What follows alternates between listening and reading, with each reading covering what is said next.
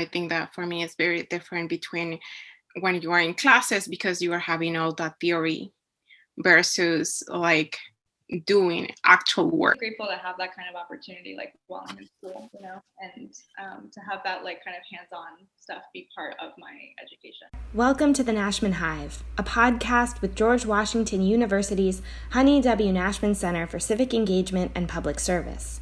Here, we tell stories about transformational campus community partnerships. I'm Jordana, your Community Engaged Scholarship Coordinator. You just heard Diana Aguilera and Erin Powell, who are the 2020 recipients of the Knapp Fellowship. Steven and Diane Robinson Knapp established this fellowship for entrepreneurial service learning to recognize, reward, and facilitate creative public service and academic engagement. Community engaged projects range from academic research to documentary filmmaking. Through her connections at the Bokamoso Youth Center in Winterveld, South Africa, Erin conducted a study on the impact of gender in the community. Though her original plan was to go to conduct this research herself, travel restrictions due to the COVID 19 pandemic changed her plans entirely, and an even more authentic project was born by partnering with people in the community who conducted the research themselves. Diana worked with La Clínica del Pueblo, a health center in Hyattsville, Maryland, and examined the impact of telehealth on the Latino community during this time. She worked through a range of challenges, from connecting to a community facing a multitude of barriers to healthcare, to reflecting on her own place as both an insider and an outsider in this community. With the COVID 19 pandemic, this year was unusual to say the least but it also provided openings to new ways of thinking about connecting with community. Let's hear how Diana and Erin worked through what it means to engage in a year defined by distance.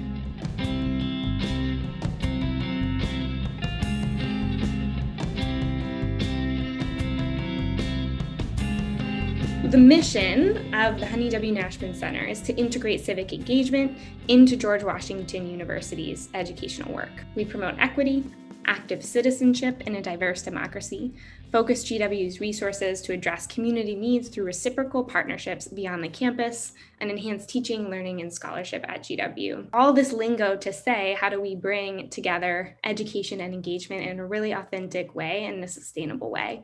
And I'm excited because I think we have some really, really good examples of that. So a little bit about Knapp. Knapp Fellows receive up to 10,000 to support their innovative ideas to combine their scholarship with action. Students work with a faculty advisor and one or more community partners and spend one year conducting inquiry and implementing their idea. This scholarly work in many different disciplines is encouraged. Um, you'll hear some great examples in a moment, but previous fellows have conducted social science research, created documentary films, designed curriculum, and many other kinds of projects. Main values that we're looking at um, are this reciprocity, this mutual benefit. I'm learning, you're learning, we're both benefiting. There's equitable partnerships, there's co creation, there's this sense that we are really creating together. Um, we say this transformational versus transactional relationships. So again, that idea of working together. So I'll pass it over to, to you, Erin, who's the senior in international affairs at the Elliott School, um, to talk a little bit about your project. My name is Erin Powell. Like I said, I'm, I'm an international affairs student at Elliott. Um, I'm double minoring in theater and sustainability, and I have a focus in environmental um, international studies 1999 um, when the Bokamoso Youth Foundation was founded.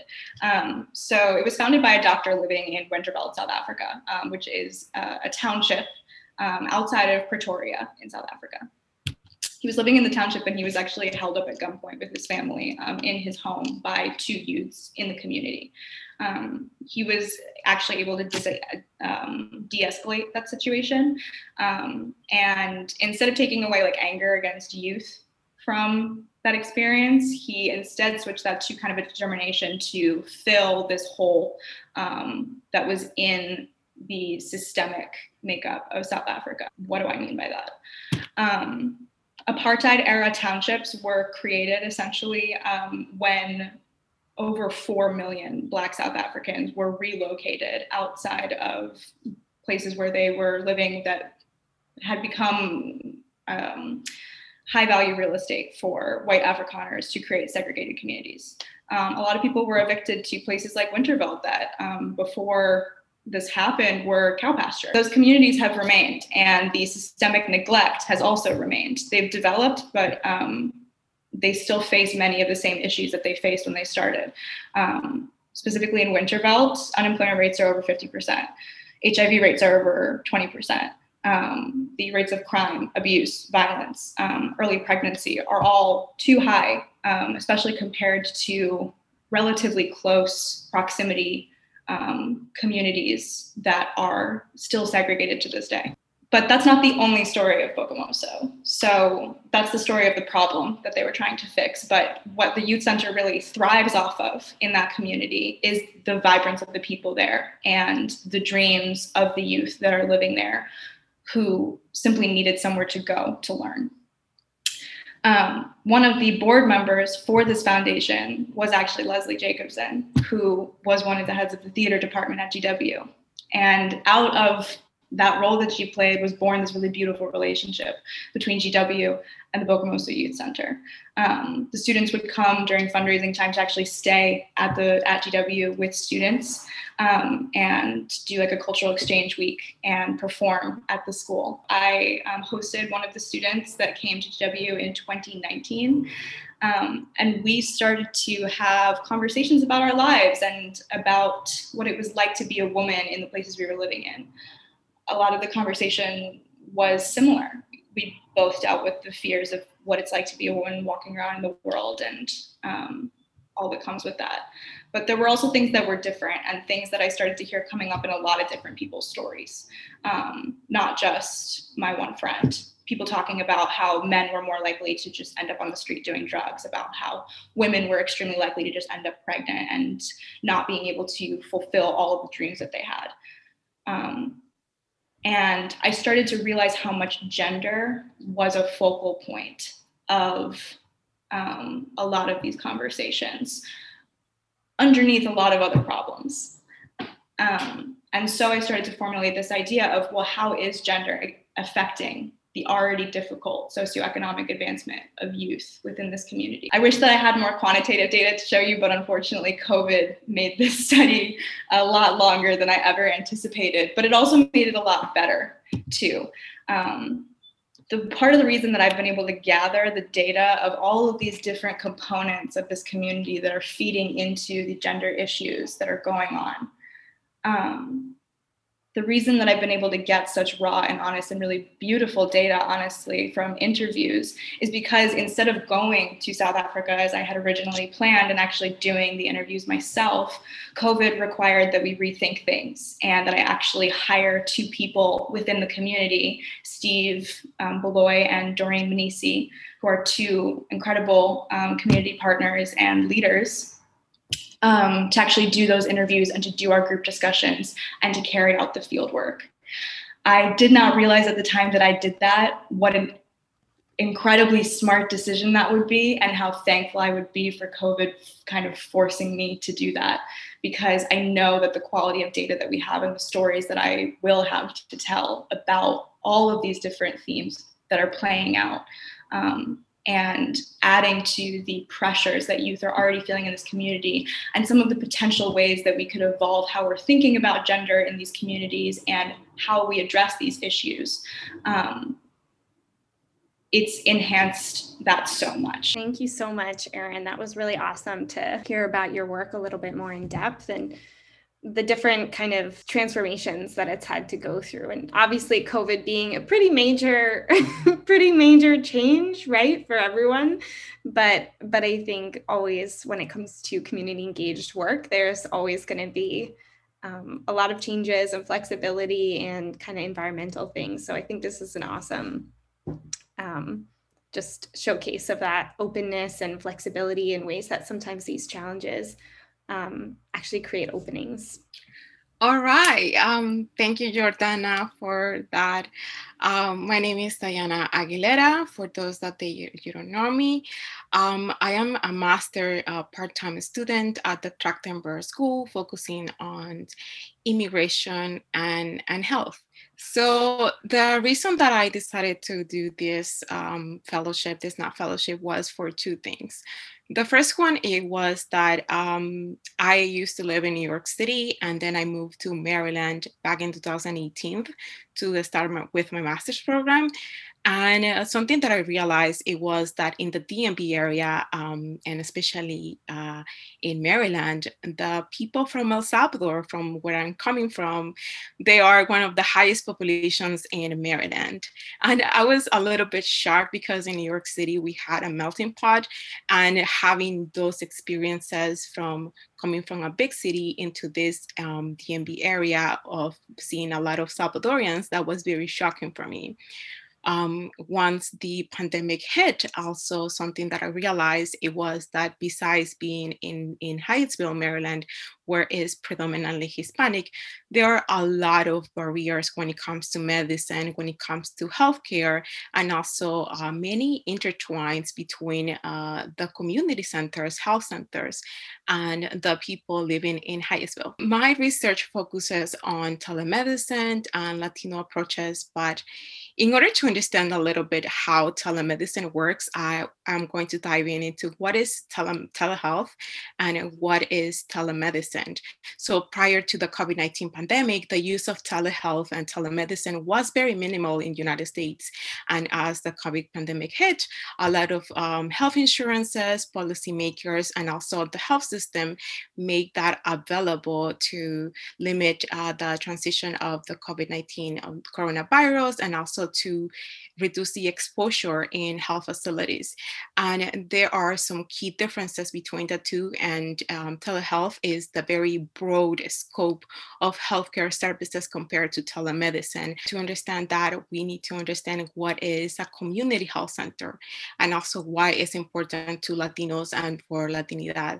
And Latinos, they constitute one of the fastest growing minorities in the United States, and health clinics are very hardcore, not only at the national federal level, but at the um, local level.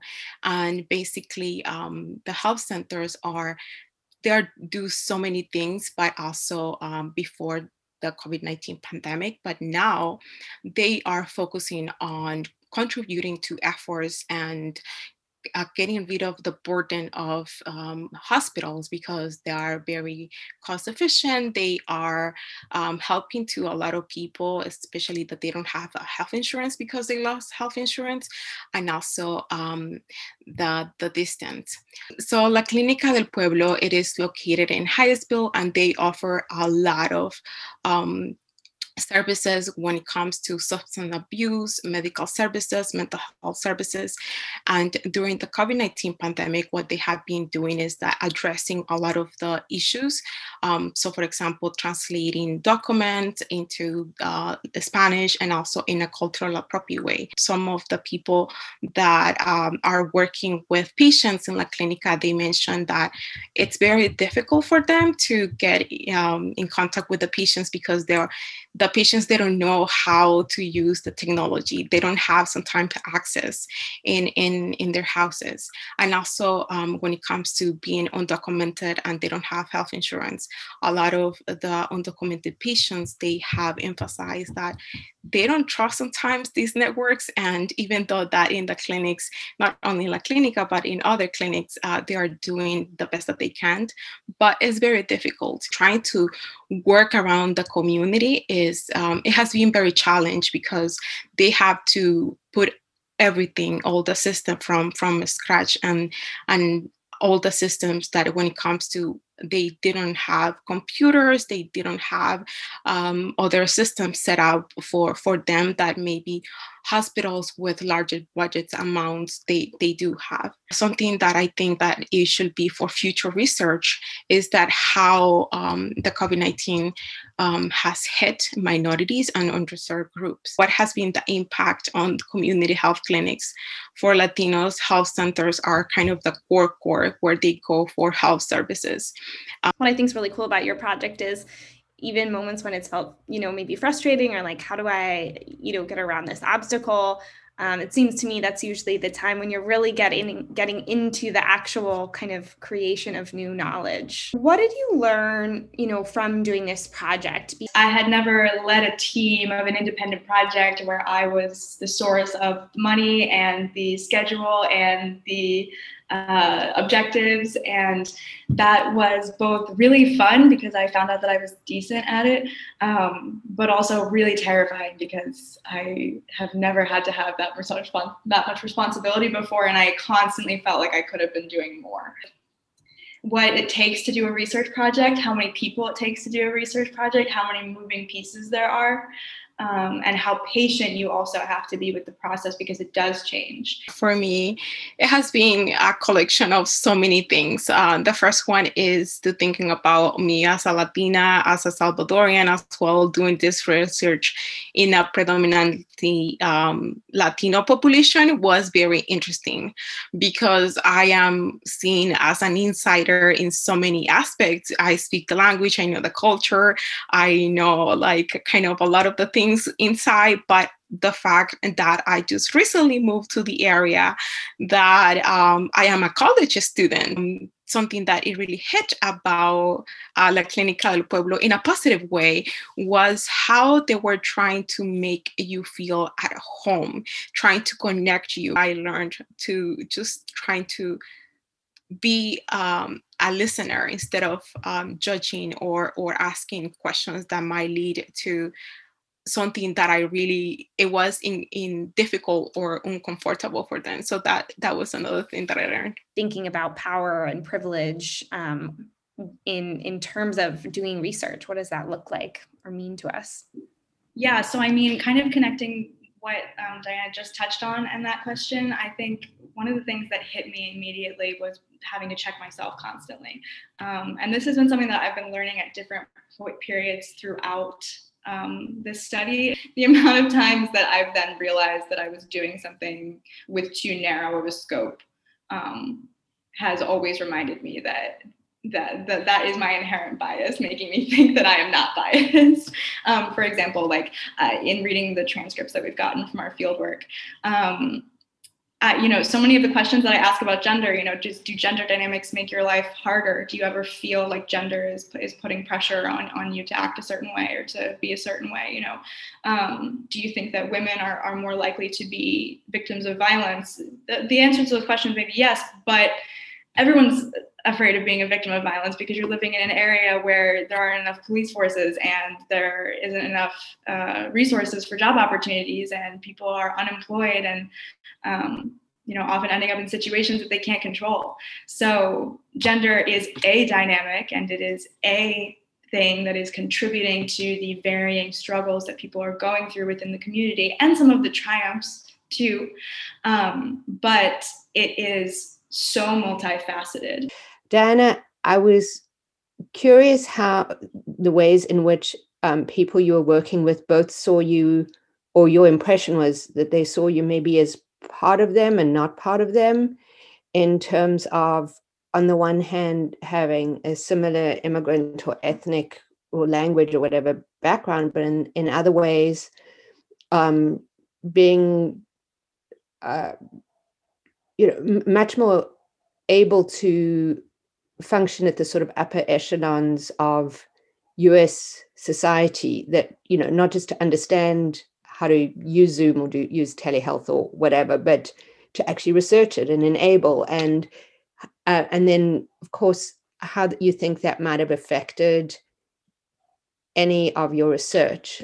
It was very interesting for me seeing the two aspects um, before for me as a patient because I was just going there as a patient.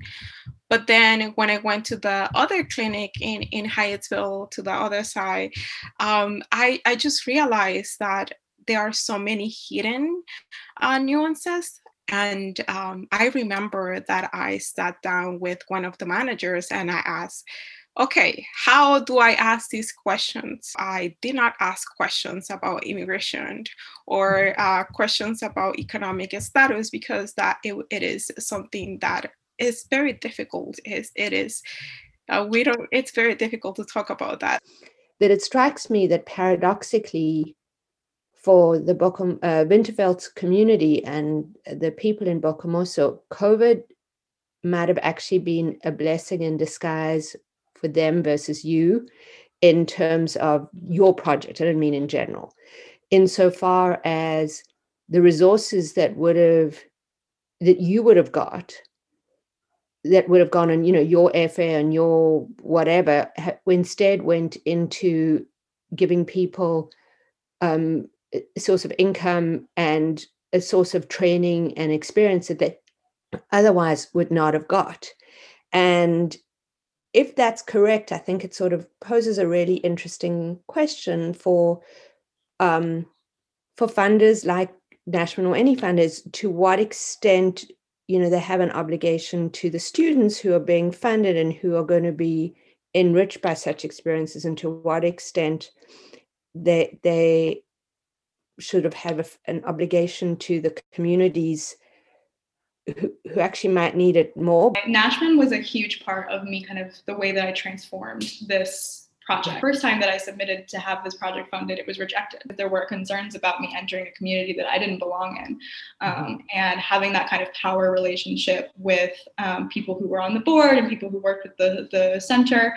Um, and I worked really hard on on transforming um, the outcomes of the project and the structure of the process so that I would be integrating into the community more and spending more time with them and then um, putting more of the power of the project into the hands of the students who could then formulate their own questions and tell me what they wanted to be asked and what they didn't want to be asked and what made sense to them and what didn't. But that in and of itself was this limitation that I wasn't aware of. And it didn't occur to me that the way to make that the most equal partnership was to just not go. So you have people in the community doing that field work and asking those questions and having those conversations with one another because that would benefit the people in that community so much more than me going there. We have been able to exchange the kind of resources that we both needed. You know, I needed experience in this kind of work and I needed an educational way to do it. And I needed a community to connect with that I cared about, that cared about me. Um, that I could work with in that way. And Bokamoso and Winterveld have almost no formal research published on them whatsoever. Um, so even though it's just an undergraduate project for me, um, and that, and I know that so much more research can be done on Bokamoso and on the um, community just have just starting the paper trail helps them secure more grants in the future helps mm-hmm. them um, you know uh, solidify their kind of presence as a, an ngo um, and uh, that's huge to reflect back one theme i heard both of you say and kind of coming up in that question is the question of sustainability. Um, and so regardless per se of the details of the project what is our imprint? What is being shared? And what's going to happen when we leave that space or that interview? And how can we leave something behind that's sustainable and that's useful for for the community in in whatever like formulation that may be for a project for those folks who did um, join us because you're interested in um, submitting a proposal for a Knapp fellowship, we, we, we really hope you do. And I do recommend that you um, schedule some time to meet with Jordana and, and talk through your ideas and, and kind of massage them a little bit. Um, and, and I would also, this year we happen to have two folks who did research projects, which was great. But I also want to be clear this is any kind of scholarly work. So if your discipline doesn't do data collection and analysis, if if your discipline makes documentary films, if your discipline writes poetry, um, that's scholarly work too. You don't have to gather data necessarily. Um, so I, I, would really encourage everyone to give this give it a thought and and i um, for those of you on the podcast um, if you're a faculty member please help us um, by talking to your star students about some projects they might want to do as well. Never give up because sometimes we think that we don't deserve to be in, in certain spaces, but never give up. I think that something that I have learned throughout the years and also working at the Nashman Center is that reach to everybody that if you have something in your mind, just do it. Ask many friends, family members thinking about your ideas and how you can make them and and apply, apply to the fellowship impressive.